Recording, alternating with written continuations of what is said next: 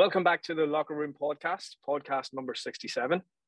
Today I've got Ross Bennett with me, and Ross is going to give us an insight into some of the advanced coaching techniques. Ross, um, on the re- on the back of those recent podcasts that you and Kieran uh, put out about designing the microcycle and player individual action plans, which we'll probably touch upon a little bit too. So just give us a you know brief overview of what we'll be looking at today.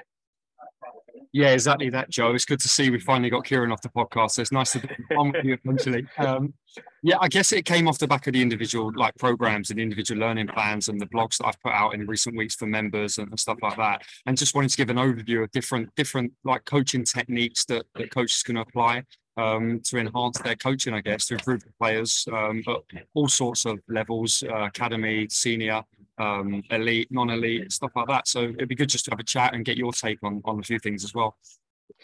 Okay, and just before we get into it, Ross, how important is it for coaches to get the basics right before they move on to these advanced coaching techniques?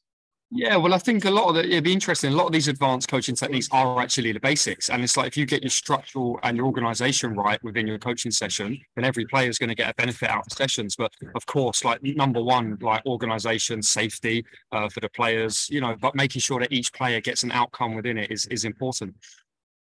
Okay, uh, let's get cracking. Well, there's a couple of things we're going to go through. I'll just read them off because some of them is sort of technical jargon that we have here uh, Ross. So hopefully our coaches will learn something uh, from this because some of it is new to me as well. So we have zone of proximal development.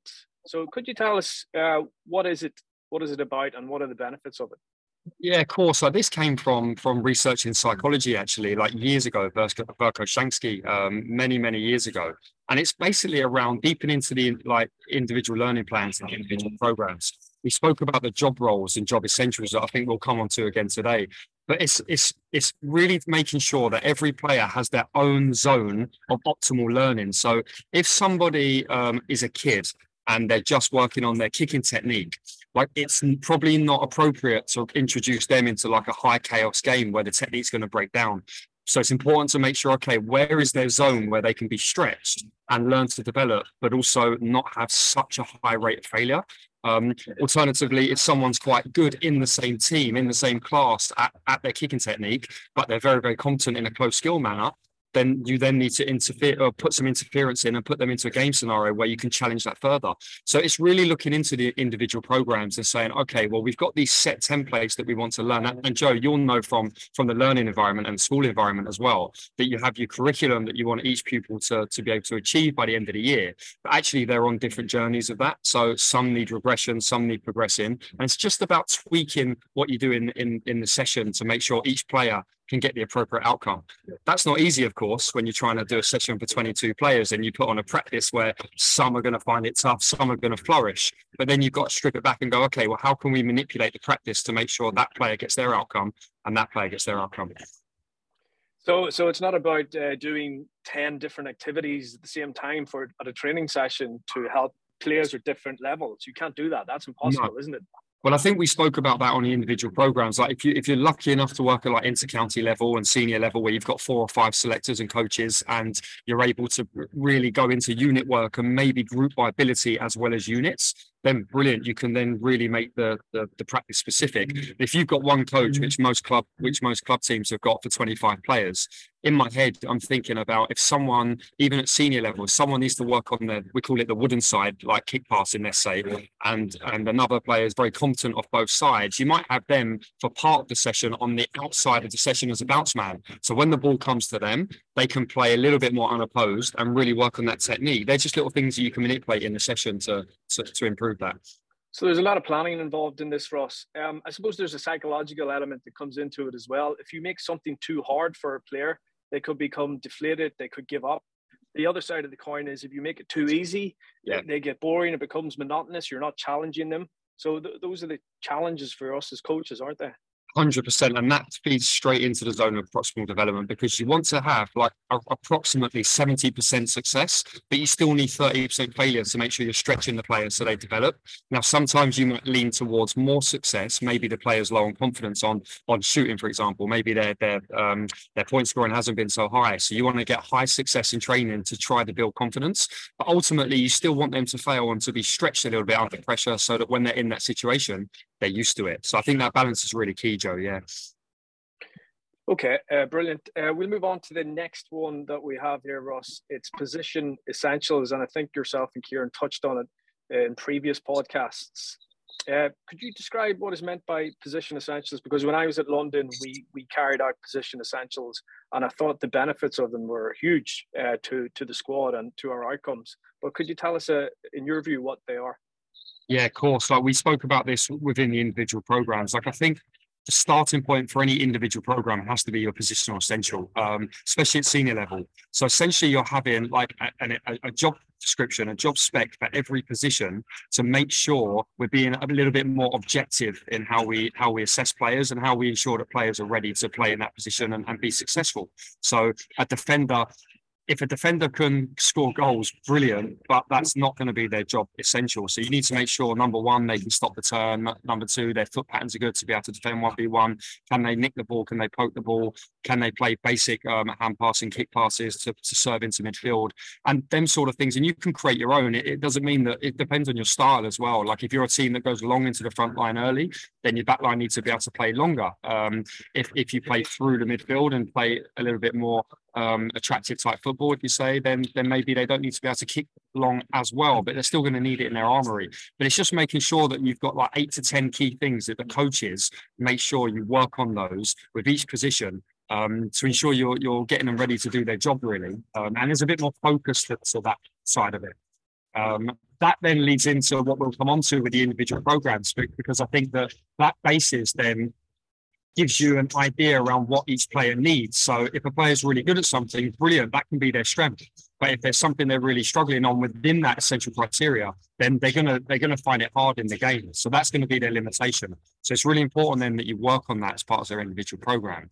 And then I guess the zone of proximal development feeds into that. Like, okay, they need to work on their kick passing over 20 yards, especially on their wooden side if they're getting if they're getting pressured.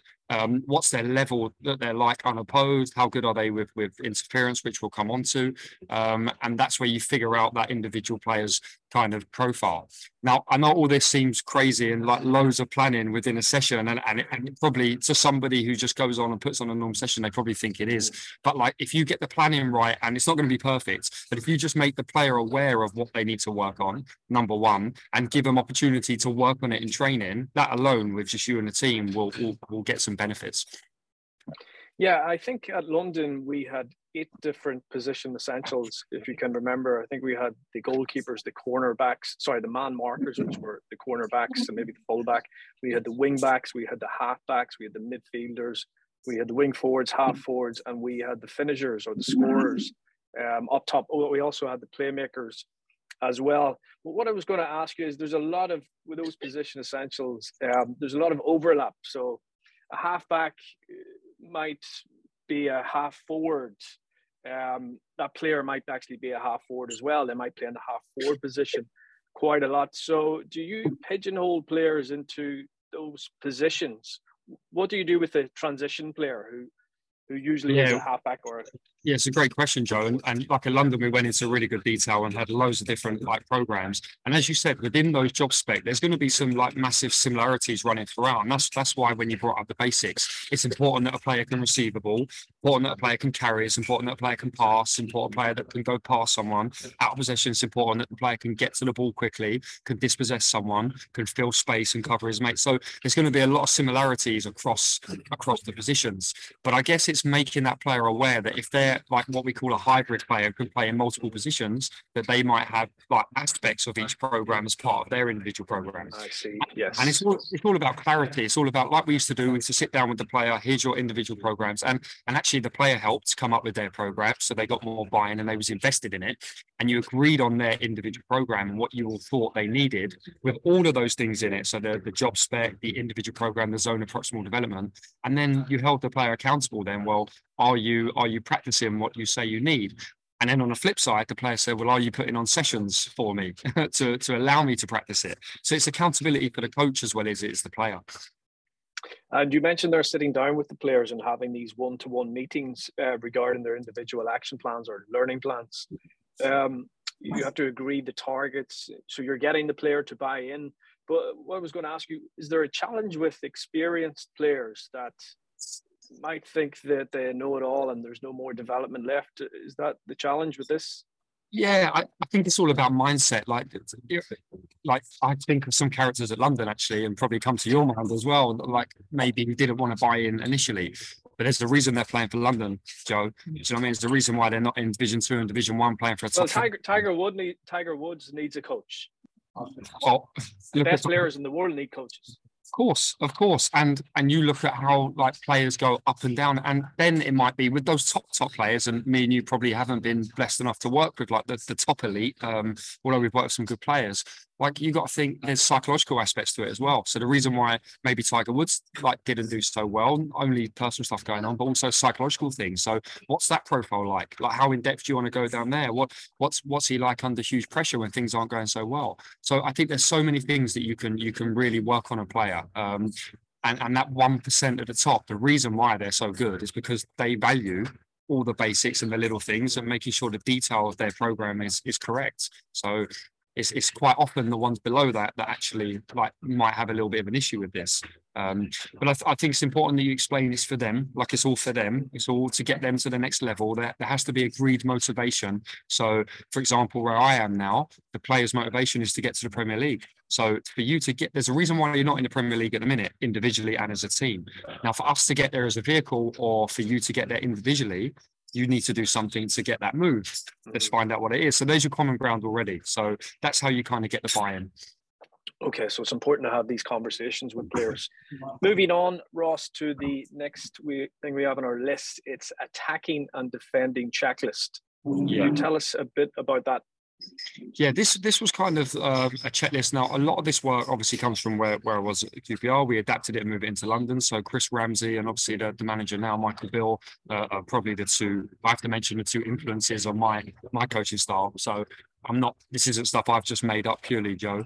Um, the in possession checklist, there's four things for both. And I think it's just a really quick thing to be able to coach in the session if you remember it and the players remember it for just some basic principles. Number one on the in possession checklist is can you score? So if you've got the ball at any given time, we want our players to play forward, we want our players to play attacking football. Can you score? Now, this will only be for probably certain positions and certain areas on the pitch. So the player has to recognize that. Or can they get themselves in a position to score? So can they carry the ball, advance the ball forward um, to get themselves into that position? If they can't do that, you're looking, can you assist? So can you set someone up to be in a position to carry and score or put someone through on goal? Number two.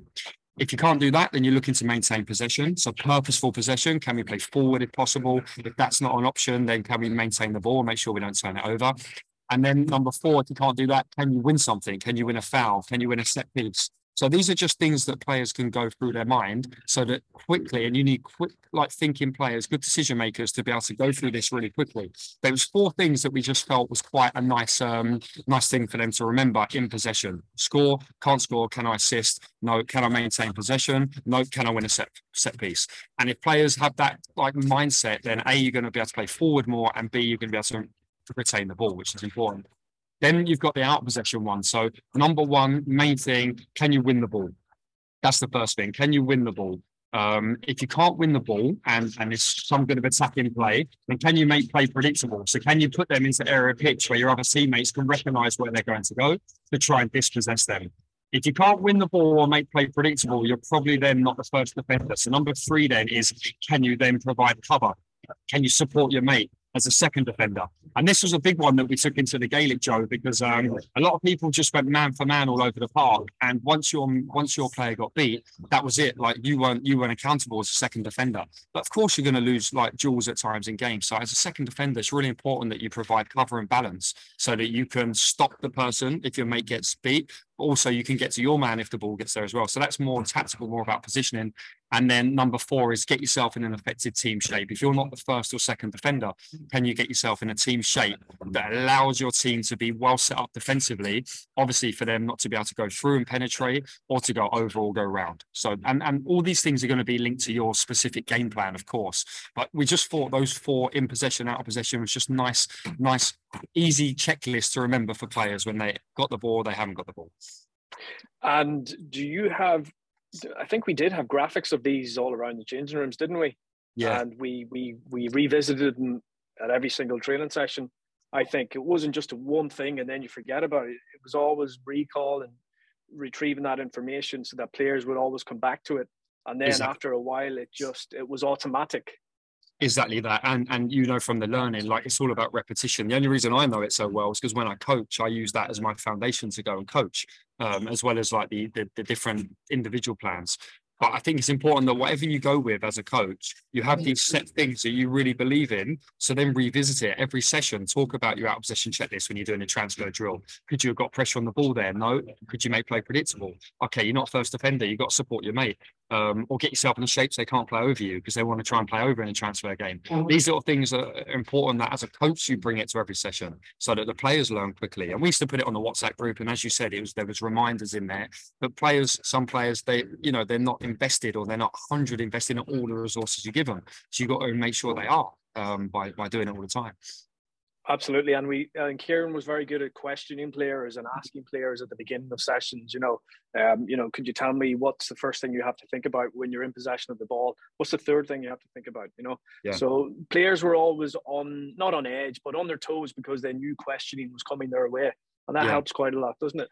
Course, and and and that is what's going to ensure that your players are, are, good decision makers on the pitch. And it's it's it's not so much like I remember it as one, two, three, four, but it's not so much as the player having to remember like the the yeah. numerical order. It's just about mm. the principle. If I get a ball in a certain area and I'm centre forward and I've got space to carry the ball, I want to go and score. I want to go and run at the centre back and and bear man markers to try and draw someone out.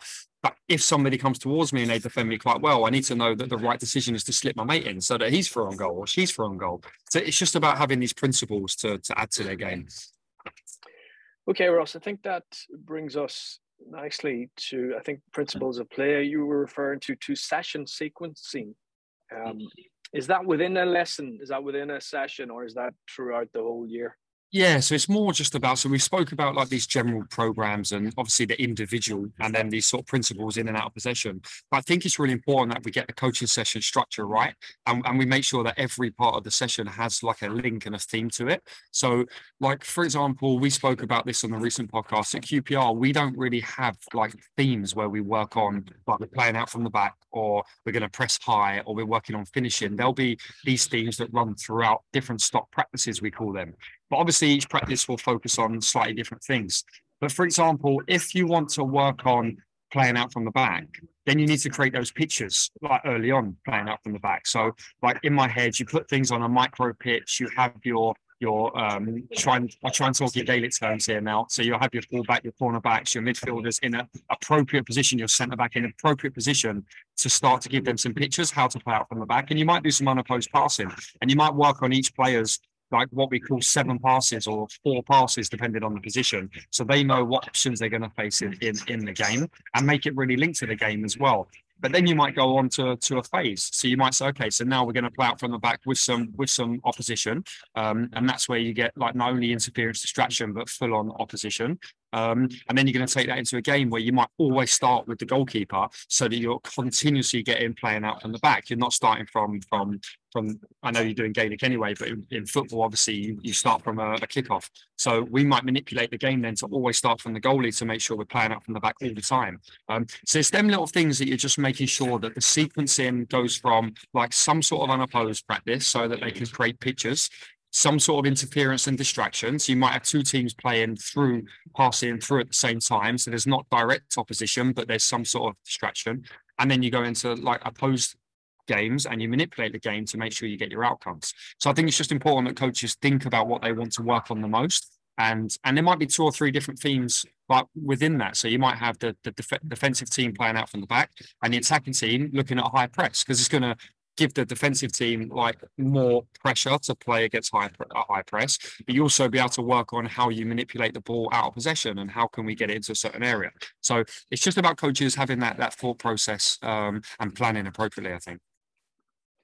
And Ross, I'm just looking at the session plans from our time at London.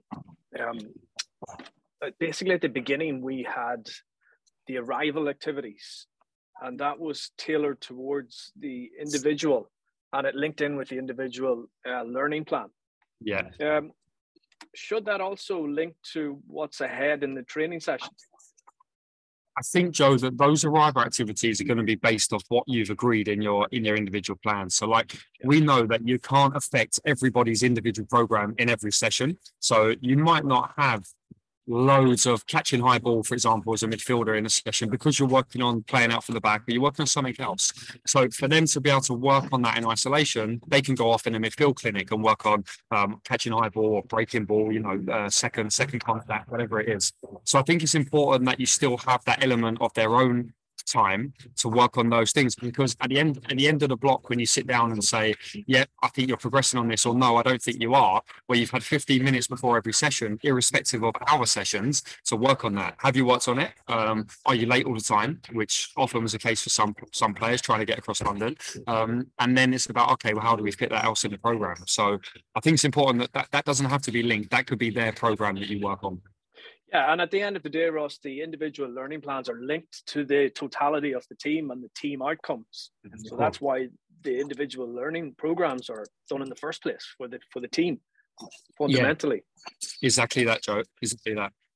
Um, Ross, you mentioned a few terms there now. I know you mentioned stock practices and you explained it. Uh, the other one was distractions and interference. Could you yes. explain that yeah, this this comes from more about the skill development. So if you're looking, like we said there, but I think every session should probably follow like some like unopposed practice. Like I am a believer that you need to practice something unopposed to, to make it better in a pressurized situation.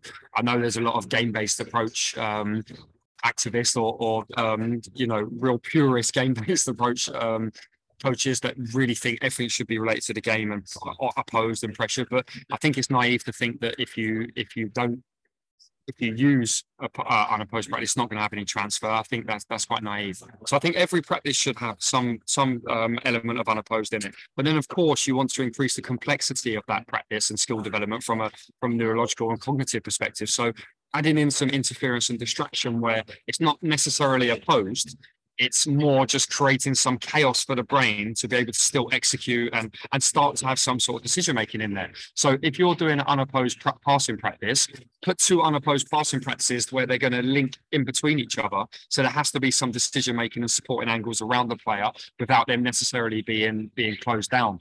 But then obviously then you link that into the game, into being opposed. So you go through, it's, it's a real nice continuum. Um, and depending on how like how good your team are and how good your players are, you might only need to spend like two minutes on an unopposed practice or two minutes on with distraction because you can get straight into the game. If there's an under nines group who need real fundamentals, you might want to do half a session on unopposed distraction interference because they need that repetition and learning and like learning a memory to be able to execute skill. So it's just about playing with with that continuum depending on on where your players sit. Okay, so you, you gradually make the skill more difficult by introducing more distractions and decision making um, options, um, which you would get in a real match, but you do that gradually. Yeah, yeah, and also like sometimes in a real match, you do play passes unopposed. Like it seems set off you, and you're playing serving into the midfield, or or you might just have to your uh, fullback might just have to make a little angle for you to give them the ball. It's not always fully opposed, so I think we have to come away as well that like there's not always manic pressure to come and come and um, like on you when you're on the ball. Um, and and actually, a lot of basic errors happen unopposed in games. You know what I mean? So it's, it's I, I, I agree. A, lot, a lot of shooting in Gaelic football uh, points are unopposed. When you see it, there's no one around the forward when they're taking the shot, and it's unopposed. So yeah, yeah I, I, certainly agree with you there. Okay, Ross. Um, yeah, I was just going to ask you just before we we finish off. I know you've got to you've got a match tonight. Um, before you break up for the World Cup, I was going to ask you: Do you think the players should see the lesson plan before the session? Should that necessary? Should they see it? Sorry. Yeah, should they see yeah. it?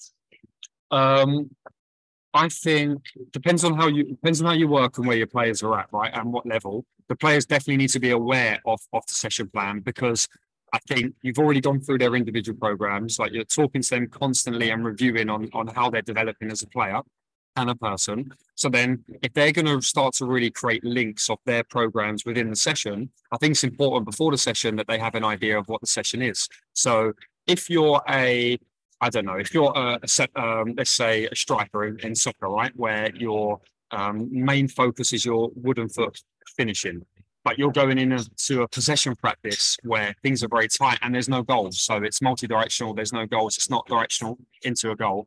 Then you're thinking, well, how can I work on my left foot finishing? But actually, you might be able to play into that. There might be a target man that you've got to play into over 15 yards and the focus is can you as many times as you can with good accuracy can you play with your, your wooden foot? So there's already some link before you go into the game. Um, and also other areas of your game. You might have to sit in and, and, hold a defender off. What's your hold up play like? What's your ball retention like when there's lots of people around you and it's nice and tight? Um, and so on. And in that one possession, which just seems like a basic possession where you're just playing multi-directional keep ball. You're getting in possession, out possession all over the pitch, and every player can actually like apply their parts of their program to it. Now, if you don't tell them that that possession's happening, how can they start to create the link and really yeah. focus on that part of the game? So I think it's important that you tell them. And I think the best, the best clubs and the best um, like establishments in the world would produce session plans for players to go out in advance so players can create them links. But worst case, you, you tell them on the night when they arrive, you say, this is why we're doing this. This is the focus for here. Um, I want you to think about X, Y, and Z when we go into this practice, but make sure your individual programs, you're starting to have a think about them now. And that's why I like those arrival activities because if you tell them the session plan before then, not only are they then practicing their stuff in isolation, they're already thinking, well, in this part of the session, I'm going to apply this now. So I think it just creates that link and, and development a little bit stronger. Okay, brilliant. Well, thanks for that, Ross. And that was a great overview into some of those advanced um, coaching techniques. All the best tonight, by the way. Thanks, Joe. We're in a bit of a sticky patch. So, uh, yeah, hopefully a, a, couple of results before the World Cup. And yeah, really nice to talk to you, mate. And uh, yeah, hope parents' evening goes well. Thanks very much. Okay, thank you for listening in, and we'll see you in two weeks' time. Thank you. Cheers, Joe.